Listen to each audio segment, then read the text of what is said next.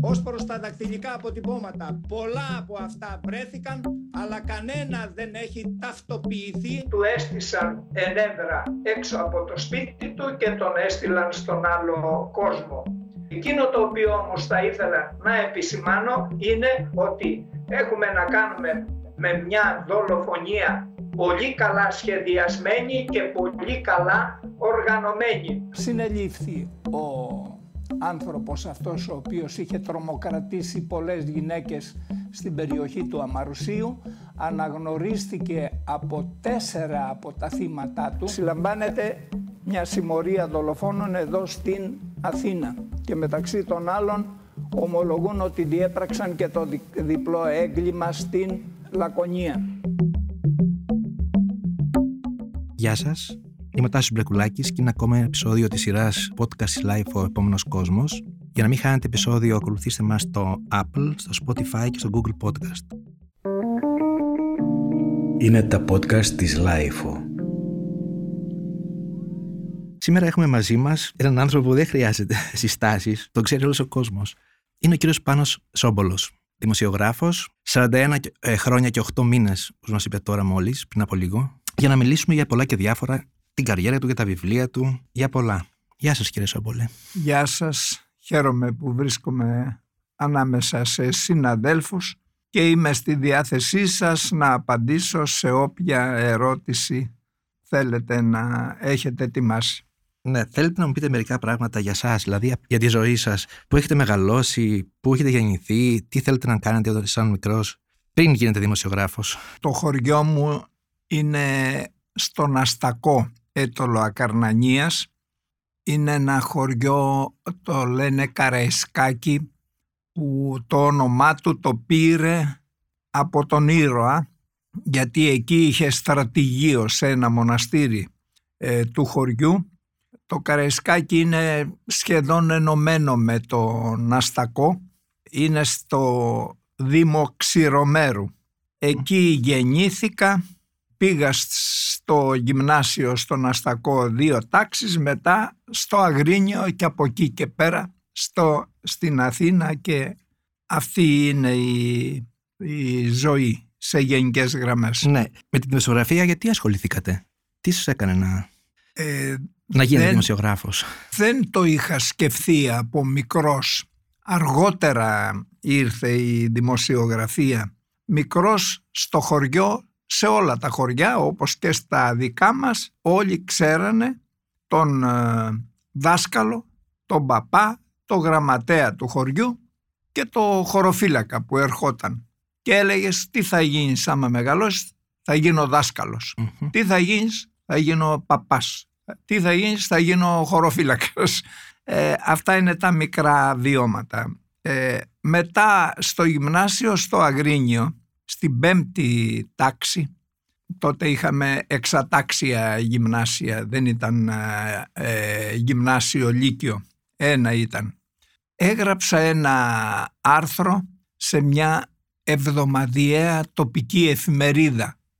Ήταν ε, νομίζω 25 Μαρτίου και όταν το δημοσιεύθηκε αυτό το, το θέμα στην εφημερίδα το έδειχνα παντού, κοίταξε τι έκανα εγώ, ε, λες και έκανα το μεγάλο κατόρθωμα. Θα γίνεις δημοσιογράφος μου λένε. Και έτσι ξεκίνησα σιγά σιγά και μπήκε μέσα μου το θέμα της δημοσιογραφίας. Όταν τελείωσα έρχομαι στην Αθήνα, γράφτηκα στη σχολή δημοσιογραφίας, ήταν μόνο μία τότε, του Μελά. Φυσικά, Φράγκο, δεν είχες για να ιδιωτική σχολή. Ιδιωτική σχολή, ναι, ναι. Σταμάτησα, καταφέρνω και βάζω πόδι στην εφημερίδα. Πρώτες εφημερίδες που δούλεψα ήταν ε, Αθηναϊκή και Ακρόπολη. Mm. Ήμουνα βοηθός του Σεβαστιανού Αρνέλου και Ντίνου Παπαχριστοφίλου. Φυσικά μπαίνοντας στην εφημερίδα ήταν η καλύτερη της ζωής μου. Αυτό ήταν και το όνειρό μου. Το ότι κατάφερα και έβαλα πόδι στην εφημερίδα.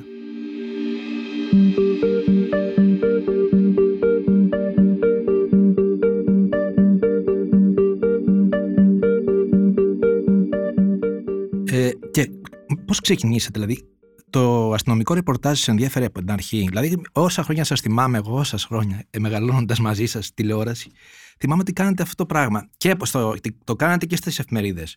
Ε, ναι. Τι ξεκινήσατε; Ε, όταν πας να πιάσεις δουλειά σε μια εφημερίδα ή οπουδήποτε αλλού, σε ένα περιοδικό, σε ραδιόφωνο, οπουδήποτε, και μάλιστα εκείνη την πολύ δύσκολη εποχή, τέλη της δεκαετίας του 60, σας μιλάω τώρα έχεις περιθώριο να κάνεις επιλογή δεν θέλω το αστυνομικό, θέλω το καλλιτεχνικό, δεν θέλω το καλλιτεχνικό, θέλω το πολιτικό. Το θέμα είναι πώς βάζεις πόδι στην εφημερίδα, στη δουλειά. Δεν έχεις ε, περιθώρια επιλογής που θα, σε ποιον τομέα θα μπεις τότε με βάλαν βοηθό στο αστυνομικό ρεπορτάζ. Και φυσικά εγώ έχω ένα καλό, κακό, δεν ξέρω πώς θέλει ο καθένας το παίρνει, όπου πάω, ό,τι κάνω, αγκυροβολώ εκεί και δεν φεύγω. Και έτσι, αφού τοποθετήθηκα βοηθό στο αστυνομικό ρεπορτάζ, έμεινα εκεί μέχρι που πήρα την ε, σύνταξή μου από το, στο ίδιο ρεπορτάζ. Έκανα για ένα χρονικό διάστημα 11 ετών παράλληλα με το αστυνομικό και δικαστικό ρεπορτάζ. Αυτή ήταν η διαδρομή γενικά. Ωστόσο ήταν ένα πολύ δημοφιλές είδος αυτό το αστυνομικό ρεπορτάζ είχε μεγάλη επιτυχία σε εφημερίδες. Και ιστορίες εγκλημάτων γενικά ενδιαφέραν, ενδιαφέραν και ενδιαφέρουν τον κόσμο. Για ποιο λόγο πιστεύετε ότι ενδιαφέρουν τόσο πολύ τον κόσμο, Τάσο, όταν η εφημερίδα «Το Έθνος». Τότε δούλευα παράλληλα στο Έθνος και στην ΕΡΤ. Όταν η εφημερίδα Έθνος είχε στη δεκαετία του 80 ημερήσια κυκλοφορία 240.000 φύλλα, ένα νούμερο που σήμερα φαίνεται αστρονομικό.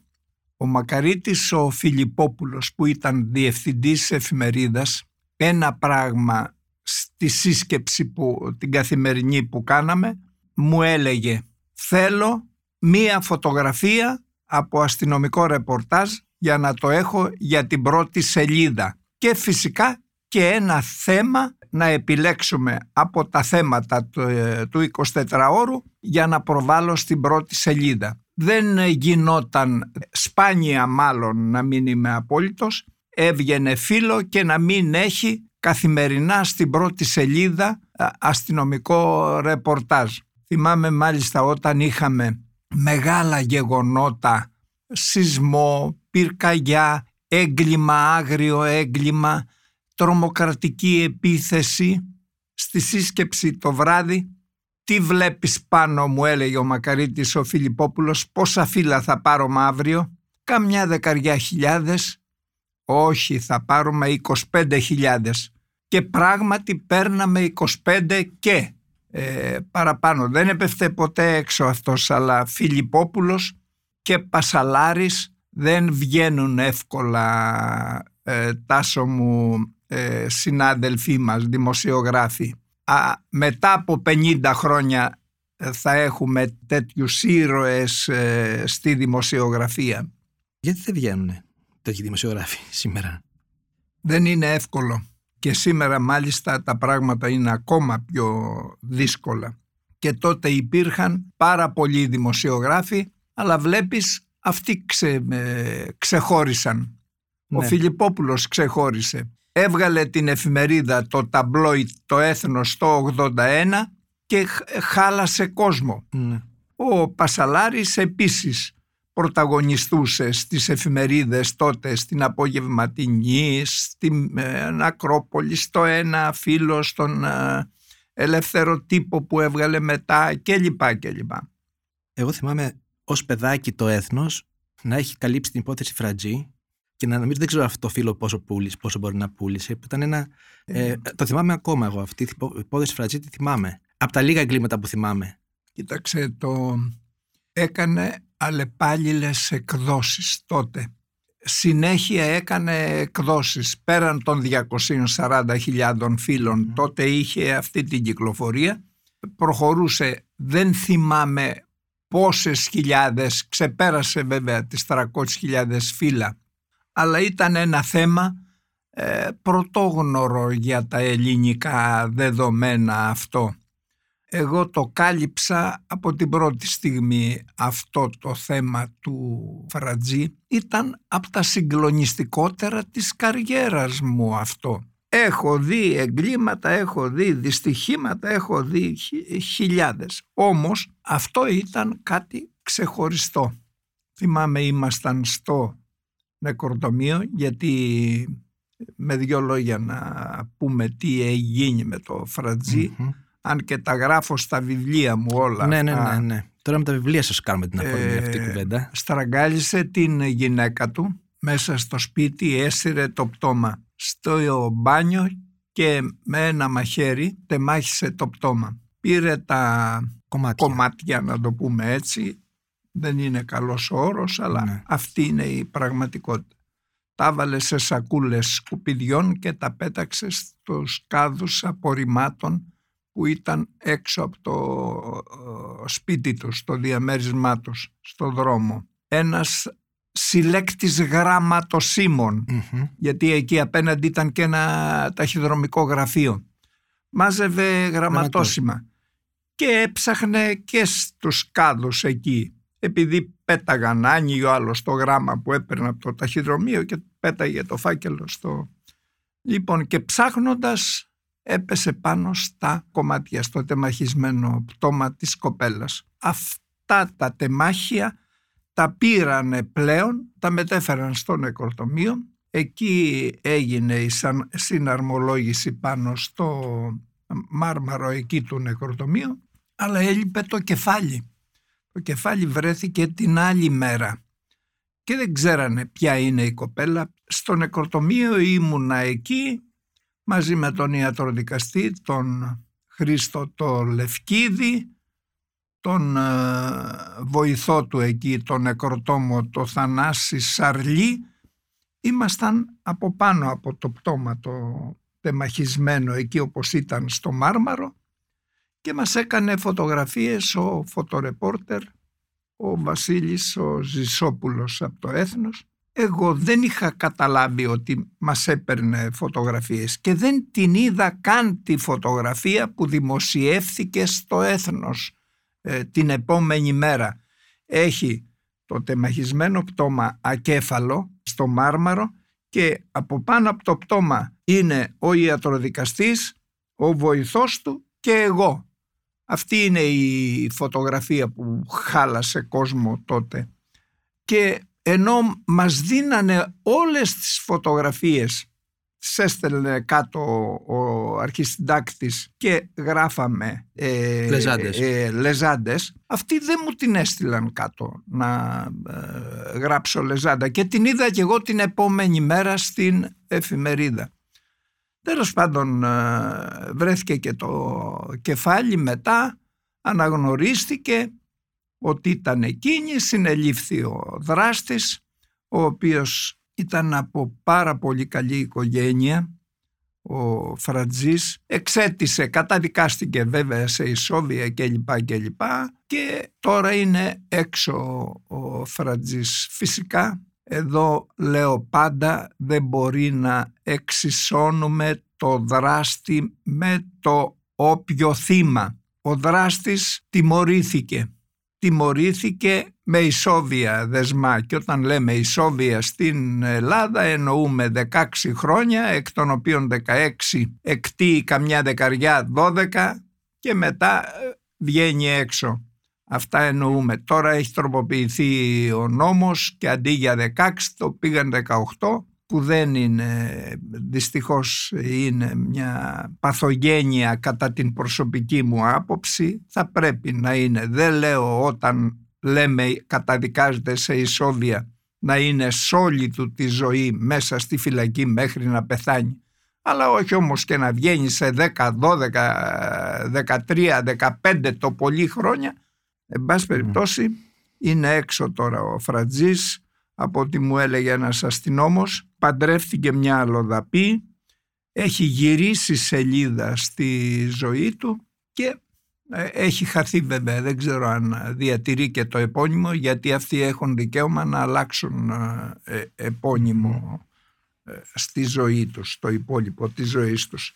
Και επαναλαμβάνω, δεν μπορείς να εξισώνεις δράστη με θύμα. Ο δράστης εξέτησε αυτή την ποινή που του επευλήθηκε, που προβλεπόταν από τους νόμους και βγήκε έξω και τώρα είναι ελεύθερος και κάνει τη ζωή του. Αυτό το δόλιο το θύμα, αυτή η γυναίκα του 18 χρονών, μια πανέμορφη κοπέλα έβλεπε σε ένα σώμα παρά τον τεμαχισμό, πανέμορφο σώμα και έλεγες είναι δυνατόν και τούτης αυτή η κοπέλα τώρα είναι στο χώμα. Δυστυχώς γι' αυτό ποτέ δεν πρέπει να εξισώνουμε δράστη με θύμα. Θυμάστε ποιο είναι το πρώτο έγκλημα που καλύψατε; Πρώτο έγκλημα δεν θυμάμαι, αλλά θυμάμαι ένα τροχαίο δυστύχημα πολύ νεκρό.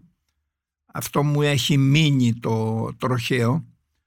Ε, γιατί πήγαμε στο νεκροτομείο που είχαν μεταφερθεί οι νεκροί και έβλεπα έναν νεαρό από τους νεκρούς που είχε ανοιχτά τα μάτια και ο Μακαρίτης Καψάσκης ο ιατροδικαστής στον οποίο απευθύνθηκα. Λέω αυτός είναι ζωντανός τι ζωντανός μου είναι ζωντανός αυτός δεν είναι ζωντανός μωρέ μου λέει.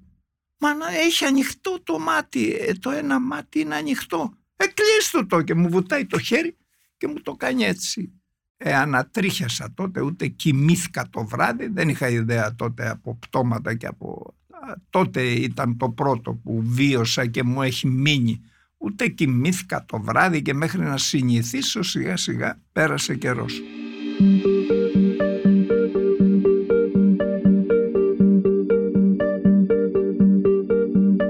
Ε, να ρωτήσω λίγο τώρα αυτό, αν συνηθίζεται η βία και η εικόνα ενός ανθρώπου δολοφονημένου, συνηθίζατε ποτέ στη θέα ενός νεκρού ανθρώπου, ενός τεμαχισμένου ανθρώπου Κοίταξε, ή ενός... αυτά μπορεί ε, να το ε, κάθε τόσο άμα βλέπεις κάθε πολύ και λίγο ε, σκοτωμένους είτε από έγκλημα, εγκληματική ενέργεια είτε από τροχαίο, στραπατσαρισμένος είτε από σεισμό καταπλακωμένος. Εντάξει σε πειράζει αλλά εγώ ένα πράγμα δεν μπόρεσα να συνηθίσω μπορεί όλα να τα συνηθίσεις ένα πράγμα δεν κατάφερα να το συνηθίσω τα μικρά παιδιά όταν έβλεπα μικρά παιδιά είτε σε σεισμό να είναι καταπλακωμένα, είτε σε τροχέα, είτε καμένα. Εκεί δεν μπορούσα με καμία δύναμη να το συνηθίσω δυστυχώς.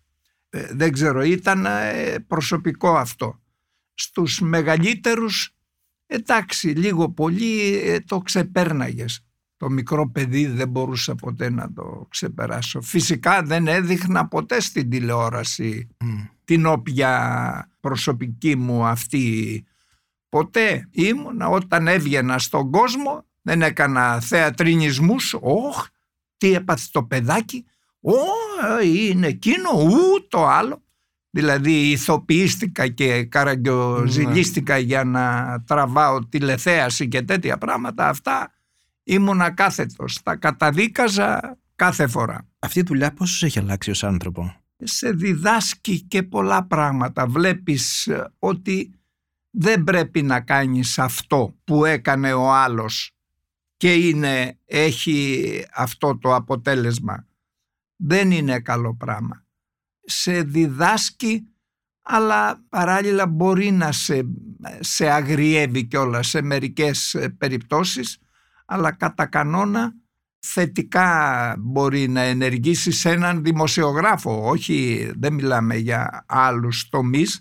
Εγώ ως δημοσιογράφος με επηρέαζαν τα όποια γεγονότα κάλυπτα από τη θετική σκοπιά τα έπιανα και γι' αυτό προσπαθούσα πάντα να περνάω ένα θετικό μήνυμα στο κοινωνικό σύνολο όταν έβγαινα και ενημέρωνα τον κόσμο για το τι έγινε. Είναι διαφορετικός ο τρόπος που προσεγγίζει ένα έγκλημα ή μια καταστροφή ή εφημερίδα από την τηλεόραση; Επειδή έχετε δουλέψει και σε όλα τα μέσα. Είναι διαφορετικό ο, τρόπος, ο διαφορετικός ο τρόπος προσεγγίζονται; Στην εφημερίδα γράφεις 500 χίλιες 1500 λέξεις, έχεις περισσότερη άνεση, βάζεις φωτογραφίες. Στην τηλεόραση είναι περιορισμένος ο χρόνος, αλλά δεν, ε, δεν έχει διαφορά. Σωστή ενημέρωση είσαι, είναι υποχρεωμένος ο δημοσιογράφος να κάνει και στο ένα μέσο και στο άλλο. Σε όποιο μέσον δουλεύει η υποχρέωση η δικιά σου, η δικιά μου, του κάθε συναδέλφου μας είναι να ενημερώνει σωστά και αντικειμενικά τον κόσμο πέρα από πεπιθήσεις, πέρα από ε, πιστεύω, πέρα από όλα αυτά. Να τον ενημερώνει ε, για ό,τι συνέβη στο θέμα δηλαδή που πάει να, να καλύψει να τον ενημερώνει σωστά και αντικειμενικά. Ναι, γιατί μου είπατε ότι είναι και, έχει μεγάλη σημασία και ο τρόπος παρουσιάζεις ένα έγκλημα. Δηλαδή, αν αφήνεις το, το συνέστημα να σε επηρεάσει ή κάνεις τη δουλειά σου όπως Το κακό με έχουμε παραδείγματα τάσο μου που παίζουν θέατρο. Υπάρχουν δικοί μας που παίζουν και θέατρο και δήθεν ε, ε, στενοχωριούνται, δήθεν ε, λυπούνται, δήθεν... Αυτά είναι θεατρινισμοί και δεν τα πήγα ποτέ εγώ αυτά. Όσο στενοχωρημένος κι αν είσαι, όσο κι αν το βλέπεις το θέμα από άλλη σκοπιάς, δεν είναι η δουλειά του δημοσιογράφου να παίζει θέατρο τώρα για να κάνει τηλεόραση και να κερδίσει και ακροαματικότητα ή να είναι στην επικαιρότητα. Όχι. Η δουλειά μου εμένα και σένα είναι να πούμε τι ακριβώς έγινε εκεί που πήγαμε. Δεν το έχω κάνει ποτέ στη ζωή μου αυτό τάσο μου. Εγώ έκανα αυτό που έπρεπε να κάνω. Ποτέ δεν ε, μεγαλοποιούσα τα θέματα, ποτέ δεν τα τραγικοποιούσα περισσότερο από τραγικά που ήταν. Πάντα προσπαθούσα να ενημερώσω όσο γίνεται πιο σωστά τον κόσμο. Θυμάμαι μια φορά είχα πάει στα, στη Θεσσαλονίκη όταν είχε γίνει σύνοδος των Πρωθυπουργών της Ευρωπαϊκής Ένωσης και εκεί είχαμε πάρα πολλά επεισόδια. Πήγα απεσταλμένος τότε ήμουνα στο Μέγκα, είχα φύγει από, το, από την ΕΡΤ και κάλυπτα τα γεγονότα. Είχαμε πάει και στο Πόρτο Καράς. Ένα μεσημέρι γινόταν χαμός από επεισόδια εκεί στη, στο Καράς, στη Χαλκιδική και ενώ μετέδιδα, ο Στραβελάκης ήταν στο δελτίο το μεσημεριανό, μετέδιδα απευθείας τα δακρυγόνα, η Μολότοφ γινόταν χαμός. Εκεί με πνίξαν οι καπνοί το ένα και ναι. το άλλο και έμεινα, ήταν η πρώτη και τελευταία φορά που δεν μπόρεσα να συνεχίσω να, να μιλάω και φυσικά δεν το έκανα για θεατρινισμούς ότι εδώ γίνεται να πω ότι γίνεται ο χαμός και να κάνω. Ήταν πραγματικό. Ήταν το πρώτο και τελευταίο στα 41 χρόνια της δημοσιογραφικής μου πορείας που έπαθα τότε. Πνίγηκα και ε, παρολίγο να μείνω κιόλα από τα πολλά δακρυγόνα και από τα, τις πολλές μολότοφ που πέφταν σε εκείνο το σημείο που βρισκόμασταν και καλύπταμε τα γεγονότα. Έχετε καλύψει τρομοκρατικές επιθέσεις, εξεγέρσεις, καταστροφές, εγκλήματα. Τι σας ήταν πιο δύσκολο να ασχοληθείτε μαζί του; Αυτά που δεν ήθελα, δεν ξέρω γιατί, ήταν οι τρομοκρατικές ε, επιθέσεις τα τρομοκρατικά χτυπήματα. Ένα έγκλημα γίνεται γιατί για κάποιο λόγο. Εδώ σε αυτά στα εγκλήματα της 17 Νοέμβρη, ξέρω εγώ, των άλλων τρομοκρατικών οργανώσεων, εκεί δεν μπόρεσα να καταλάβω ποτέ γιατί γίνονται αυτά. Με το να σκοτώσεις έναν, δύο, πόσους είχε σκοτώσει 17 Νοέμβρη, θα αλλάξει τίποτε, θα αλλάξει η κοινωνία. Αυτά δεν μπορούσα να τα καταλάβω εκεί, τα τρομοκρατικά χτυπήματα. Αλλά 29 χρόνια μας απασχολούσε η οργάνωση αυτή και τελικά κατάφεραν οι αστυνομικοί και την εξάρθρωσαν από ένα λάθος επειδή έσκασε στα χέρια του ξηρού η βόμβα του στον Πειραιά και έτσι άρχισε το ξύλωμα της οργάνωσης που επί 27 χρόνια και παραπάνω έκανε ό,τι έκανε. Αυτά δεν, δεν μπορούσα, δεν μου άρεσαν καθόλου τα τρομοκρατικά. Η πιο συγκλονιστική εικόνα που έχετε αντικρίσει σε ρεπορτάζες ποια είναι; Η συγκλονιστικότερη εικόνα επειδή έχω καλύψει χιλιάδες υποθέσεις ε, και δολοφονίες και ε, ατυχήματα και πάρα πολλά. Η συγκλονιστικότερη ήταν το 2007 στις πυρκαγιές στην Ηλία. Το λέω πάντα αυτό το περιστατικό γιατί μου έχει μείνει χαραγμένο μέσα μου. Τότε μια μάνα με τα τέσσερα παιδάκια είχε χαθεί και όταν ολοκλήρωσα την απευθείας μετάδοση ήμουνα έξω από το χωριό Αρτέμιδα της Ηλίας. Ε, τέλειωσα την ε, απευθείας μετάδοση ενημέρωνα τι νεότερα είχαμε στην εκπομπή του Καμπουράκη και του Οικονομέα. Ε, βλέπω ένα περιπολικό να έρχεται όταν τελείω, ολοκλήρωσα πλησίασα τον αστυνομικό του λέω είχα μάλλον νεκρό κάτι νεότερο γιατί τότε μετρούσαμε τον έναν μετά των άλλων τους νεκρούς από την πυρκαγιά. Είχαμε πολλούς νεκρούς τότε. Ενώ συζητούσαμε τον υπαστηνόμο του περιπολικού, εμφανίζεται ένας από το χωριό ασθμένων, ο, πίσω από το λόφο υπάρχει κάποιος καμένος. Δεν έδωσε και πολύ σημασία ο υπαστηνόμος. Ε, του λέω πάμε να δούμε, λέω στον υπαστηνόμο, να δούμε τι, πού ακριβώς είναι. Φωνάζω και το συνεργείο του, κάνω νόημα των συναδέλφων, έρχονται και εκείνοι και όπως ανεβήκαμε στο Λοφίσκο και κατεβαίνοντας προς τα κάτω σε μια περιοχή που είχε σαν κοιλάδα ήταν και είχε, ήταν απ' τη λάβα της φωτιάς άλλο πράγμα, δεν μπορώ να σας το περιγράψω. Και όσο πλησιάζαμε βλέπαμε έναν όγκο εκεί. Να εκεί είναι ε, ο καμένος μας έλεγε ο κάτοικος του χωριού. Και πλησιάζοντας είδαμε, αντικρίσαμε αυτό το φοβερό θέαμα. Μια μάνα γονατιστή να κρατάει στην αγκαλιά της τα τρία παιδάκια της, ένα στο δεξί χέρι, ένα στο αριστερό χέρι και το άλλο ανάμεσα στα στήθη, ήταν όλοι νεκροί. Όλοι νεκροί. Δεν ήταν μαύροι, μαυρισμένοι από τη φωτιά, ήταν από τη λάβα, καμένοι από τη λάβα. Δεν μπόρεσαν να αναπνεύσουν και έμειναν έτσι. Η κακομήρα η μάνα προσπαθούσε να τα σώσει, γονάτισε και έμεινε εκεί. Εκείνη τη στιγμή μου ήρθε στο μυαλό. Το βράδυ το προηγούμενο είχε περάσει ένας και μας είχε ρωτήσει χάθηκε μια μάνα με τέσσερα παιδιά. Εγώ πάντα σε αυτές τις περιπτώσεις προσπάθησα να του δώσω κουράγιο και να του πω κοίταξε τηλέφωνα δεν έχουμε δεν λειτουργούσαν ούτε τηλέφωνα είχαν κοπεί τα πάντα τότε λόγω από τις πυρκαγιές.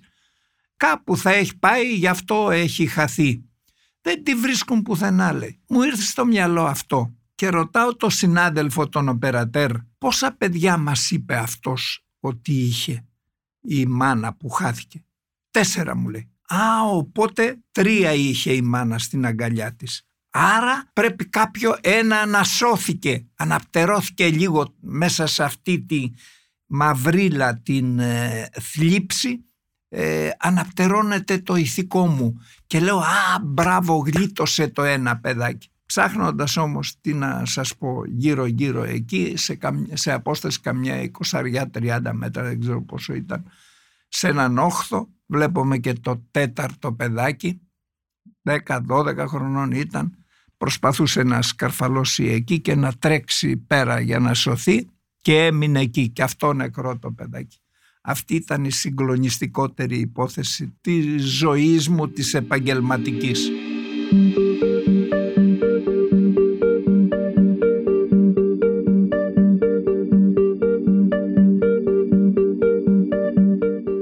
Αναφέρατε το φρατζί. Υπάρχουν άλλα εγκλήματα που σας έχουν μείνει αξέχαστα. Είναι πάρα πολλά. Να σας αναφέρω και ένα ακόμα. Έξω από τη Σπάρτη σε ένα χωριό δηλαδή της Λακωνίας πατέρας και μάνα έθαψαν ζωντανά δύο από τα παιδιά τους. Ένα ήταν ε, τεσσάρων μηνών, αν θυμάμαι καλά. Τα γράφω στα βιβλία αυτά. Ναι, ναι. Το άλλο 18 μηνών, αγόρι και κορίτσι. Τα θάψανε κάτω στο υπόγειο του σπιτιού τους εκεί στο χωριό και έλεγαν όταν τους ρωτούσαν οι χωριανοί πού είναι τα παιδιά, τι έγιναν τα παιδιά; Και αυτοί έλεγαν διάφορες δικαιολογίες η μάνα και ο πατέρας ότι τα έχουμε δώσει σε Αμερικάνο, σε ένα ζευγάρι άτεκνο που δεν έχει παιδιά και πάνε στην Αμερική και θα ζήσουν μια χαρά τα παιδιά για το, άλλο, ε, για το ένα. Για το άλλο έλεγαν το είχαμε πάει στο νοσοκομείο γιατί ήταν άρρωστο στο νοσοκομείο παιδών και το δώσαμε σε ένα ζευγάρι εκεί και το κράτησε. Άλλη δικαιολογία έλεγαν ότι πέθανε και το θάψαμε στην Αθήνα και διάφορα τέτοια.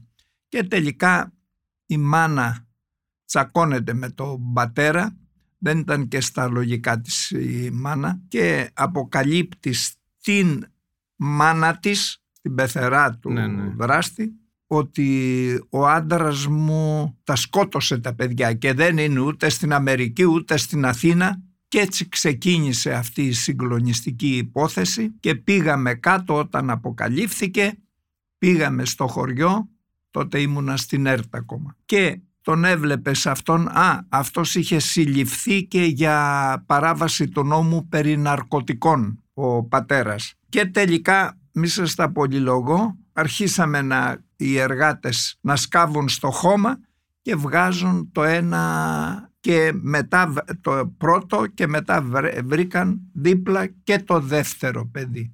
Και αυτό που ανατρίχιασα περισσότερο ήταν αυτό που μας έλεγε σε μια δήλωσή του αν δεν με προλάβαιναν, αν δεν είχε αποκαλυφθεί η υπόθεση θα τα είχα θάψει και τα άλλα ζωντανά εδώ. Μα γιατί το έκαναν αυτό; Έλαντε, δεν είχε κανένα λόγο είχε εκτίσει ποινή στη φυλακή για ναρκωτικά αυτός. Αλλά η μάνα δεν ήταν καλά, αν θυμάμαι καλά. Ε, αυτό ήταν ένα από τα συγκλονιστικότερα εγκλήματα, όπως και του Φρατζή, όπως και πάρα πολλά. Τι να σου πω τώρα, τα συγκλονιστικά αυτά εγκλήματα περιλαμβάνονται και στο βιβλίο «Τα εγκλήματα που συγκλώνησαν την Ελλάδα» και τα εγκλήματα γυναικών το άλλο βιβλίο για τις γυναίκες ε, φώνησες που επίσης κυκλοφορεί είναι το πέμπτο κατά σειράν βιβλίο «Εγκλήματα γένους θηλυκού στην Ελλάδα» που δράστηδες είναι οι γυναίκες ε, ναι. από τις εκδόσεις Πατάκη με αυτή την εταιρεία συνεργάζομαι, τον εκδοτικό οίκο συνεργάζομαι. Έχει αλλάξει το έγκλημα τα τελευταία χρόνια; Παλιότερα μπορεί να είχαμε και παλιά άγρια εγκλήματα αλλά ήταν σπάνια. Τώρα έχουν γίνει, ο αριθμός έχει πυκνώσει των άγριων εγκλημάτων. Και εγώ το απέδωσα αυτό από τότε που άνοιξαν τα σύνορα από πάνω από με την πτώση της πρώην Σοβιετικής Ένωσης και άρχισαν να έρχονται Αλβανοί, Γεωργιανοί, Βούλγαροι στην Ελλάδα αλλά και από κάτω Αφροασιάτες που έρχονταν. Από τότε άρχισε να αλλάζει η μορφή του εγκλήματος προς το αγριότερο προς το απάνθρωπο. Παλαιότερα αναφέρω πάντα ένα περιστατικό με τον Αυτιά. Ο Αυτιάς ήταν ένας από τους το Αυτιάς είναι παρατσούκλι. Ναι, ναι, ναι. Ένας από τους μεγαλύτερους διαρρήκτες όλων των εποχών με 470 αν θυμάμαι καλά διαρρήξεις εκείνη την εποχή αρχές δεκαετίας του 80. Αυτόν τον βγάλαμε αυτιά γιατί όταν πήγαινε να διαρρήξει ένα διαμέρισμα έβαζε το αυτί του στην πόρτα για να ακούσει αν μέσα στο διαμέρισμα υπάρχουν άνθρωποι. Αν υπήρχαν άνθρωποι, αν άκουγε κουβέντα κλπ, πήγαινε παραπέρα σε άλλο. Και όταν οι αστυνομικοί πήγαινε, ε, της σήμανσης πήγαιναν για να πάρουν αποτυπώματα αντί για δάχτυλα έβρισκαν το αυτί και έτσι τον είπα μια φορά στην τηλεόραση αυτιά και του έμεινε αυτιάς πλέον το πήραν όλοι οι συνάδελφοι. Εν πάση περιπτώσει ε, ο αυτιάς μπαίνει σε ένα σπίτι που ήταν στην Καλιθέα μια έγκυος γυναίκα στον ένατο μήνα έτοιμη να γεννήσει και ήταν ξάπνα, δεν μπορούσε η γυναίκα να σηκωθεί από το κρεβάτι, μπαίνει αυτός μέσα και όταν τον βλέπει, προχώρησε προς την κρεβατοκάμερα, τον βλέπει αυτή αρχίζει να τρομάζει, να ουρλιάζει, ό,τι θέλεις εσύ εδώ, ηρέμησε, ηρέμησε, ηρέμησε, τι θέλεις, ποια, ποιος είσαι εσύ, πώς μπήκες; Έκανα λάθος, έπρεπε να πάω στο διπλανό και μπήκα στο δικό σας. Πώς μπήκες; Εν πάση περιπτώσει ζήτησε χίλιες φορές συγγνώμη και σκόθηκε και έφυγε.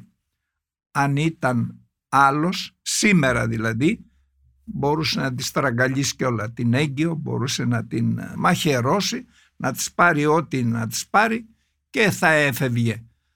Αυτό δεν το λέω ότι κάνουν μόνο οι αλλοδαποί ή όποιοι αλλοδαποί, δεν, το, δεν είμαι ρατσιστής, είμαι ρεαλιστής, αυτή είναι η πραγματικότητα. Όμως αυτοί που ήρθαν οι κακοποιοί, πάρε την Αλβανία, όταν ο Μπερίσα άνοιξε τις φυλακές αρχές δεκαετίας του 90 και 400 τόσοι βαρυπινίτες και ισοβίτες που ήταν στις φυλακές εκεί οι περισσότεροι ήρθαν σε μας και λιγότεροι πήγαν δίπλα στην Ιταλία. Ερχόμενοι εδώ δεν πήγαν στο κατηχητικό, ούτε πήγαν να ψάξουν να βρουν μια δουλειά και αυτοί όπως έκαναν πολλοί συμπατριώτες τους και δούλεψαν και δουλεύουν και έκαναν οικογένεια και έκαναν και περιουσία άρχισαν την ίδια δουλειά που ήξεραν να σκοτώνουν, να ληστεύουν. Γι' αυτό βλέπεις για 5 ευρώ μπορούσε να στραγγαλίσει τη γιαγιά ο δράστης. Αυτά δεν τα είχαμε παλιότερα Είμαστε όλοι δυνάμοι δολοφόνοι. Πολλές φορές βλέπουμε, μα δεν το περίμενα. Πόσες φορές σε συνεντεύξεις εγώ έχω ακούσει έπεσα από τα σύννεφα. Δεν περίμενα ότι θα είναι αυτός δράστης. Τι να σου πω, μπορεί να είμαστε, να... Ο άνθρωπος, η φύση μάλλον του ανθρώπου είναι περίεργη και ανώμαλη. Δεν μπορείς με, με βεβαιότητα να πεις 100% αυτό. Οπότε δεν αποκλείω τίποτε εγώ.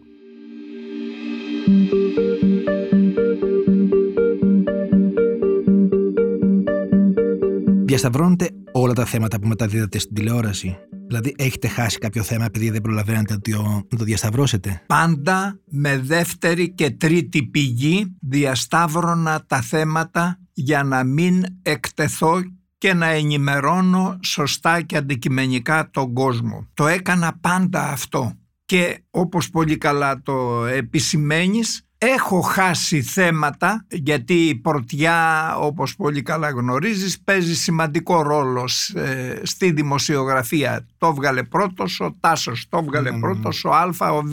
Λοιπόν, έχω χάσει που δεν μπορούσα να το διασταυρώσω από δεύτερη ή τρίτη αξιόπιστη πηγή. Βέβαια δεν μετάνιωσα. Δεν μετάνιωσα παρά το γεγονός ότι ήρθα δεύτερος σε κάποια από τα θέματα. Ναι, να ρωτήσω για κάτι άλλο. Πώς μαθαίνατε μια είδηση; Τώρα δεν μιλάω για τώρα, για τη σημερινή εποχή που είναι πολύ πιο εύκολο να μεταδοθεί μια πληροφορία. Αλλά στις παλιότερες εποχές που δεν υπήρχε ίντερνετ, πώς μαθαίνατε μια είδηση; Δηλαδή πρέπει να σας πάρουν τηλέφωνο από την αστυνομία, πώς γινόταν αυτό; Λοιπόν, όπου πήγαινα, αν ε, έπαιρνα την οικογένειά μου να πάω με συναδέλφους σε μια ταβέρνα. Δεν είχαμε τότε κινητά τηλέφωνα. Έλεγα στον ταβερνιάρη που είναι το τηλέφωνο, πες μου τον αριθμό. Έπαιρνα την άμεση δράση, αστυνομία πυροσβεστική και αρχηγείο αν συμβεί τίποτα, το αρχηγείο καλύπτει όλη την Ελλάδα. Mm. Αν συμβεί κάτι είμαι σε αυτό το τηλέφωνο. Πόσες φορές έχω ενώ τρώγαμε να σηκώνομαι και να φεύγω, να παρατάω οικογένεια, να παρατάω φίλους και να πάω πότε εδώ, πότε εκεί. Κάπως έτσι δουλεύαμε. Είχαμε και στο αυτοκίνητο τον ασύρματο που συνεννοούμασταν με την εφημερίδα, το, την τηλεόραση όπου δούλευε ο καθένας. Αλλά εμένα με έπαιρναν τηλέφωνο όχι μόνο οι, οι αστυνομικοί. Απλοί πολίτες, μέρα νύχτα, από όλη την Ελλάδα με παίρναν τηλέφωνο στο σπίτι, χτύπαγε το τηλέφωνο η οικογένειά σας τι έλεγε γι' αυτό; Η γυναίκα μου ήταν η ηρωίδα η Μακαρίτησα η Τζέννη γιατί ήξερε αυτή είναι η δουλειά που έκανα και εγώ Ναι. ήθελα να γίνεται σωστά. Τρεις η ώρα χτύπαγε το τηλέφωνο. Σήκω έγινε αυτό στην Κρήτη. Έγινε το άλλο στα Γιάννενα. Από τη μια άκρη της Ελλάδας στην άλλη να τρέχει συνέχεια. Με υπομονή, με αγάπη, με καρτερία αντιμετώπιζε όλη την ε, κατάσταση. Όλα αυτά τα θέματα. Έχετε βγάλει λεφτά από τη δουλειά σας; Μου δόθηκαν πολλές ευκαιρίες να βγάλω λεφτά, δεν έβγαλα λεφτά και παράνομα και νόμιμα. Αλλά δεν ήμουνα εγώ των ε, χρημάτων. Τα παράνομα καταδίκαζα με κάθε τρόπο. Να πάρω λεφτά για να γράψω ή να μην γράψω, να πω ή να μην πω. Αυτά ήταν ε, για μένα ό,τι χειρότερο όταν εμφα... ε, ήμουνα στην ΕΡΤ και όταν βγήκε η, ε, το 89 ήρθε η ιδιωτική ραδιοφωνία τηλεόραση όλοι ζητάγαν έλα πόσο παίρνεις στην ΕΡΤ; 300 χιλιάρικα. Τότε είχαμε δραχμές έλα σε μένα με τριπλάσια με τετραπλάσια και ο ένας και ο άλλος. Δεν πήγα πουθενά. Έμεινα εκεί στην ΕΡΤ μέχρι το 97-98 δεν θυμάμαι τώρα πότε ήταν. Το ίδιο και στις εφημερίδες. Αναφέρω ένα περιστατικό με την Μακαρίτησα την ε, Βουδούρη την ιδιοκτήτρια του ελεύθερου τύπου. Τη βρήκα σε μια εκδήλωση και με πλησιάζει και μου λέει θέλω να έρθεις να φύγεις από το έθνος και να έρθεις στον ελεύθερο τύπο. Όσα λεφτά θέλεις θα σου δώσω. Κυρία Βουδούρη δεν γίνεται, δεν μπορώ. Ε, σας ευχαριστώ αλλά δεν μπορώ να φύγω. Και άκουσέ με, γράψε σε ένα χαρτί πόσα λεφτά θέλεις. Εγώ δεν θα το ανοίξω καθόλου το χαρτί. Θα το δώσω στο διευθυντή του λογιστηρίου και θα έρθεις και θα δουλεύεις και θα τα παίρνεις αυτά τα χρήματα που μου- μου ζητάς. Όχι κυρία Βουδούρη σας ευχαριστώ δεν γίνεται. Ε, δεν τα πήγαινα καλά με τα λεφτά. Τι να σου πω τώρα. Ναι, γιατί μου έκανε εντύπωση, διάβασα κάπου ότι μένετε σε νίκιο. Δηλαδή, και είσαι ένας- Εντάξει, ναι, ναι. μένω σε νίκιο γιατί έδωσα το σπίτι που πήρα, το έδωσα στα παιδιά μου. Και όπως κάνει ο κάθε γονιός, δηλαδή από εμάς τους παραδοσιακούς ε, γονείς. Στα παιδιά, να βοηθήσεις στα παιδιά ο καθένας. Να μην είναι. Εμείς ξεκινήσαμε από το χωριό μας ξυπόλυτοι και ήρθαμε στην Αθήνα. Ε, επειδή είστε πρόσωπο της τηλεόρασης και είστε από τους πιο αναγνωρίσιμους, δηλαδή δεν υπάρχουν πάρα πολλοί που τους ξέρει όλος ο κόσμος. Γι' αυτό μου έκανε εντύπωση, όχι τι. Δεν, Ναι. ε, δεν ήμουνα των χρημάτων πάντα. Δεν τα πήγαινα καλά με τα λεφτά. Πείτε μου για τα βιβλία τώρα, μερικά πράγματα ακόμα. Πόσα Ε, βιβλία είναι, είναι πέντε; Για, για... Πέντε τα βιβλία. Ναι. Το πρώτο βιβλίο ήταν «Μια ζωή ρεπορτάζ». μμμ. Το δεύτερο βιβλίο «Τα εγκλήματα που συγκλώνησαν την Ελλάδα» όπως τα έζησα. Το τρίτο ήταν «Τα τραγικά γεγονότα». Το δεύτερο «Τα εγκλήματα» περιλαμβάνει εγκλήματα που πραγματικά συγκλώνησαν την, ε, την Ελλάδα.